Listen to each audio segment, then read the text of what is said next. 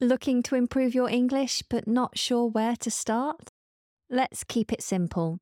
Head to my website, englishlikeanative.co.uk, and take my quick English level test. It's designed to be quick and easy, and it will give you a very clear starting point for your learning journey. Spend a few minutes today for better English tomorrow. I'll leave a link in the show notes. Hello, and welcome to the English Like a Native podcast.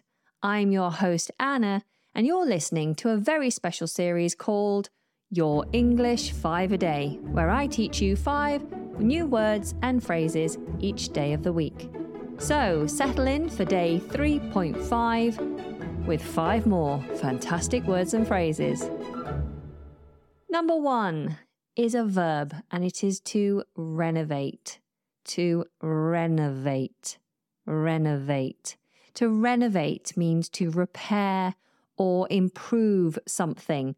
When I say something, it's usually a building. But this is more than decorating. It's not just giving something a, a fresh coat of paint or wallpapering or changing the carpets. Renovating is much more hardcore. We're talking about knocking down walls, taking out radiators, replacing the kitchen, those kinds of things. A renovation is a big job. Normally, you would have builders come in to help you to do a renovation. So, if you're renovating, you're going to need some special skills or people with special skills. Here's an example sentence we have to completely renovate our new apartment. The previous owners left it in an awful state. Next on our list is an idiom, and it is put your stamp on it. Put your stamp on it. Now, to put your stamp on something is to affect or change something in an important way by using your own style and influence. So you make it your own, you make it look like yours or feel like yours. You influence it in such a way that it's noticeably yours. Just like if you were a farmer and you had lots of cattle and they were roaming free, they were free roaming cattle, you would put a stamp on that cattle. You would mark it in some way to say, This is mine.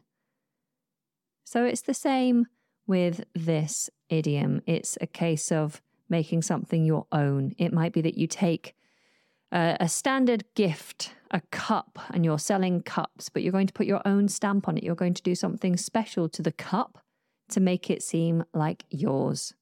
Here's an example sentence I'm so happy with our house. It's so much more homely now we've put our own stamp on it. Next on our list is the adverb methodically. Methodically. Methodically. So if you are methodical, then you will do things methodically. Methodically means to do something in an ordered or careful way. So you are like, if I'm trying to organize my paperwork or if I'm doing my tax returns, I want to do my paperwork methodically. So I work through it in a certain order and I'm very, very careful to make sure that I don't make a mistake or miss something that could end up causing a lot of trouble with the tax man. okay, so you work methodically, methodically. Here's an example. We had to plan the house renovation methodically. There was such a lot to do, we couldn't risk just jumping in. The next word is a noun and it is disrepair. Disrepair. We often talk about things being in a state of disrepair.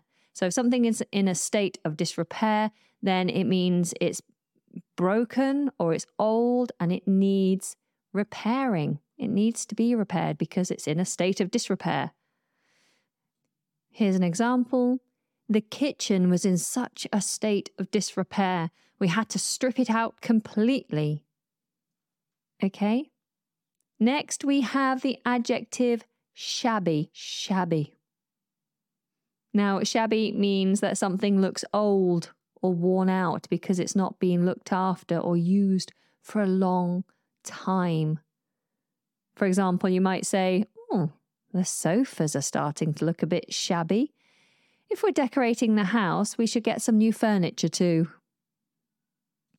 Okay, that was our five for today. Let's just recap that list very quickly before I give you them all together in a little paragraph. So we had the verb renovate, to renovate. The idiom put your stamp on it, put your stamp on it. The adverb methodically, methodically. The noun disrepair, disrepair.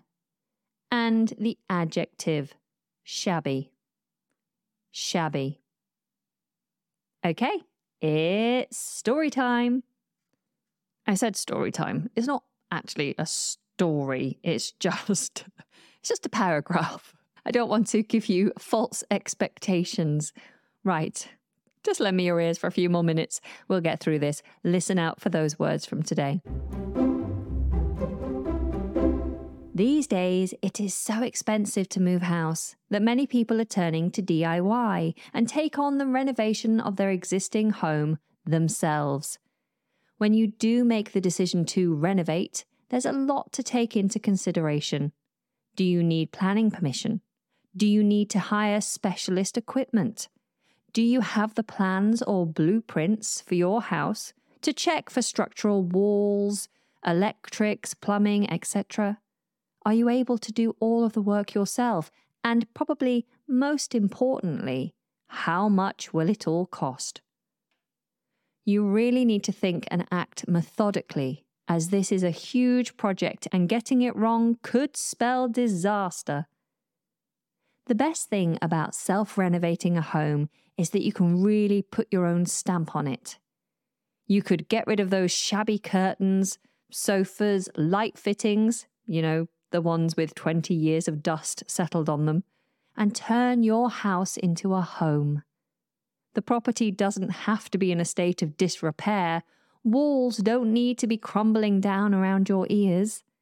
People often just need an extension as their family and needs grow bigger. It may be an old house that is in need of modernizing.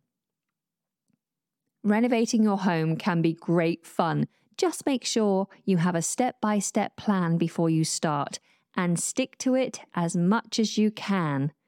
Little changes are bound to happen, but that's when the money starts to disappear. Well, that wraps up our third week of your English 5 a day. So, this week I've introduced 25 more words and phrases for you to add to your vocabulary bank. I do hope you've enjoyed it. Don't forget that every Saturday I release a longer episode that's based on something completely different, not just a list of vocabulary. So do join me for that. Until next time, take very good care and goodbye.